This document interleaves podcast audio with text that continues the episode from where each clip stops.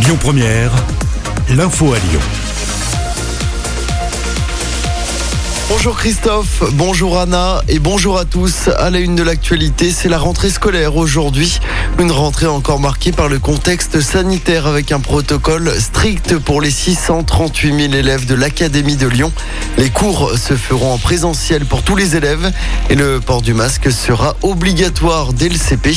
En primaire, un seul cas positif entraînera la fermeture de la classe pendant 7 jours. La rentrée qui sera décalée à la semaine prochaine au collège Gisèle Halimi dans le 7e. C'est la métropole qui l'a annoncé hier en cause des travaux qui ont pris du retard. Les élèves inscrits dans ce nouveau collège reprendront les cours mardi prochain. Une enquête ouverte après des malaises suspects chez des soignants de l'hôpital Mermoz à Lyon. Selon le progrès, trois agents hospitaliers ont été intoxiqués cet été. Des tranquillisants auraient été mis dans des bouteilles d'eau et des repas. Des investigations sont en cours. Et puis les agents de la ville de Lyon manifestent aujourd'hui. Ils vont se rassembler devant l'hôtel de ville à 14h. Pour rappel, les agents de la ville sont en grève depuis lundi dernier. C'est pour protester contre l'augmentation de leur temps de travail. Dans le reste de l'actualité, cette macabre découverte à Duerne, dans les monts du Lyonnais. Un homme d'une quarantaine d'années a été retrouvé mort à son domicile mardi. Il vivait seul et n'avait plus donné signe de vie depuis une dizaine de jours.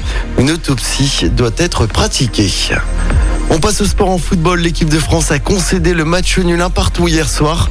C'était contre la Bosnie dans le cadre des qualifications à la Coupe du Monde 2022.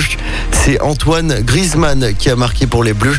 Il faudra faire mieux en Ukraine ce samedi et contre la Finlande mardi prochain du côté du groupe Ama Stadium à Dessine.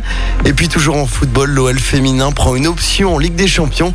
Les Lyonnaises ont battu les 22-1 hier soir en Espagne en match aller de qualification. Le match retour aura lieu à Lyon. Ce sera mardi prochain.